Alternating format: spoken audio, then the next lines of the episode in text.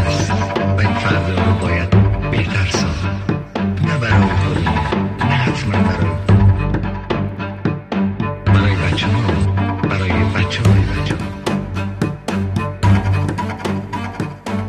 سلام من علیرضا هستم و شما به اولین قسمت از هنر و فرهنگ کویر گوش می‌کنید. اگر به طور خلاصه بخوام بگم ما توی این برنامه مروری خواهیم داشت به رویدادهای جامعه کویر با محوریت هنر. این رو هم باید یادآوری کنم که از اونجایی که مطالعات دقیق و مکتوب در زمینه مورد مطالعه ما کشورهای انگلیسی زبان و اروپایی رو اغلب مورد مطالعه قرار دادن مطالبی که با شما به اشتراک می‌ذارم تا حد زیادی محدود به جوامع غربی خواهد بود. البته این کمک زیادی به درک رویدادهای معاصر در جامعه فارسی زبان هم خواهد داشت چون اساسا نقطه مشترک تمام موارد مورد بحث ما روی کرده خارج از روی کرده دگر جنسگرا محور هست که به جامعه القا شده و مقوله هویت جنسی بنیادی ترین اصل این روی کرد هست.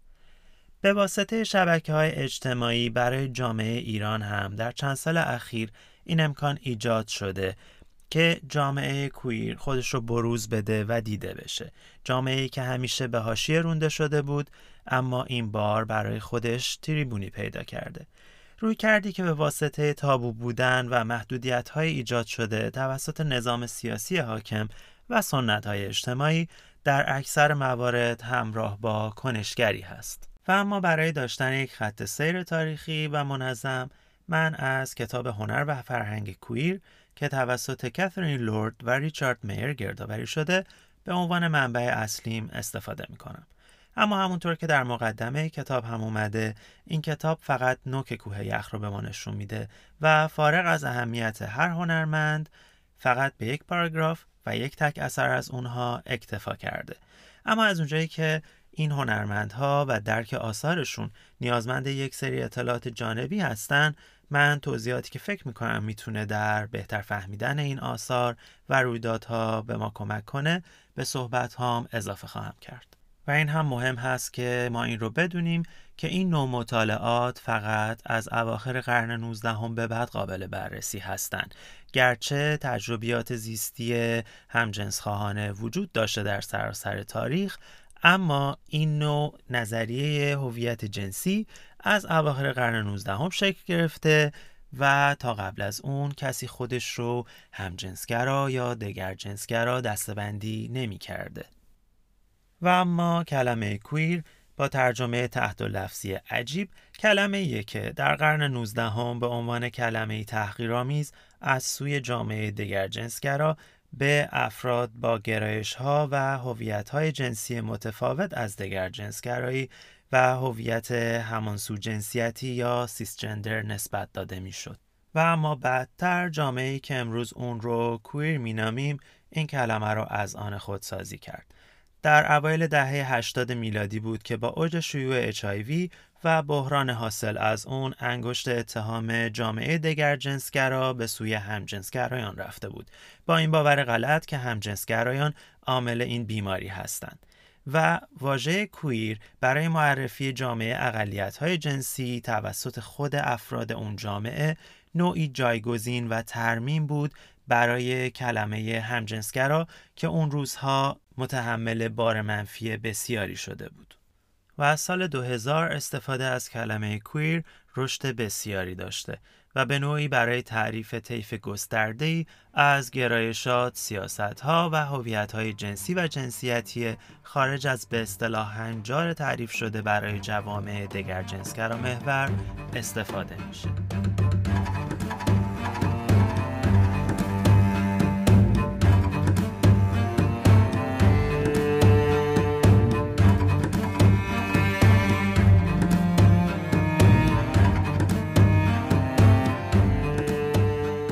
اما اولین اثری که مورد بررسی قرار خواهیم داد اثری هست با عنوان A Friend of Dorothy 1943 که توسط دو هنرمند امریکایی دیوید مکدرموت و پیتر مکگوف در سال 1986 خلق شده.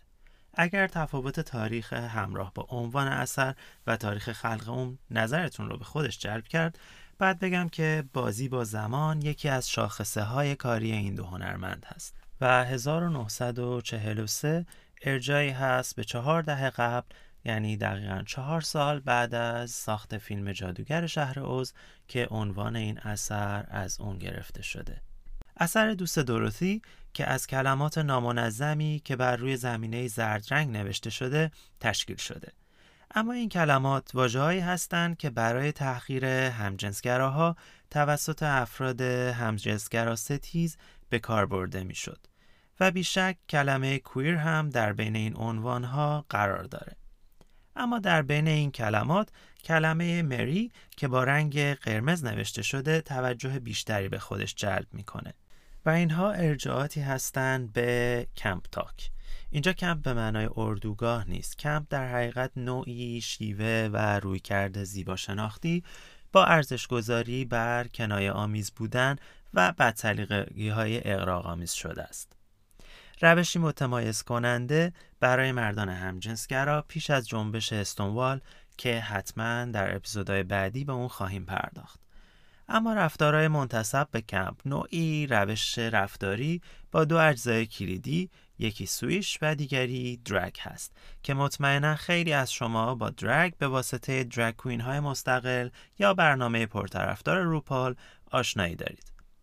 سویش نوعی روش رفتاری و علاقه منتصب به زنانه هست که یکی از مشخصه های اون سشنگ بیشک در برنامه روپال به گوشتون خورده. کلمه برگرفته از حرکتی در باله که اینجا برای راه رفتن با شکلی نمایشی و اغراق‌آمیز استفاده میشه. اما به مطلب اصلیمون مکدرموت و مک‌گاف که برگردیم همونطور که گفتم بازی با تاریخ یکی از علایق این دو هنرمند هست. یکی از پروژه که انجام دادن اسکیس هنرمند انگلیسی سیمون سولومون رو به نقاشی تبدیل کردن و به نوعی تاریخ رو تکمیل کردن. تکمیل کار هنرمندی که 1873 به علت ارتکاب به عمل همجنس خواهانه مورد محاکمه قرار گرفت و زندانی شد و دهه سی زندگیش بود که مجبور به توقف فعالیت هنری خودش شد. اما ارجاع به گذشته یه رویکردی هست که توسط بسیاری از هنرمندان که در مورد اونها صحبت خواهیم کرد انجام شده. برای مثال عکاس آلمانی ویلهلم فون گلودن که هومواروتیسیزم کلاسیک یونانی و ایتالیایی رو در عکس‌های خودش نشون میده. عکس‌هایی از نوجوانها و مردان جوان در سیسیلی 1890 جیسون گلدمن مورخ هنری به دو جانبه بودن عکسای گلودن معتقد هست و میگه که این آثار به دو صورت قابل خانش هستند. یکی جنبه ظاهری اون هست که نوجوانهای بومی و ناشناس و کارگران مزارع رو با نوعی زیبایی شناسی برگرفته از یونان باستان نمایش میده و جنبه دیگرش با توجه به جمعآوری عکس های اون توسط نویسنده مشهور اسکار وایلد که در برنامه بعدی در موردش بیشتر صحبت می‌کنیم فردریش کروپ صنعتگر و آلفرد کینزی sexologist.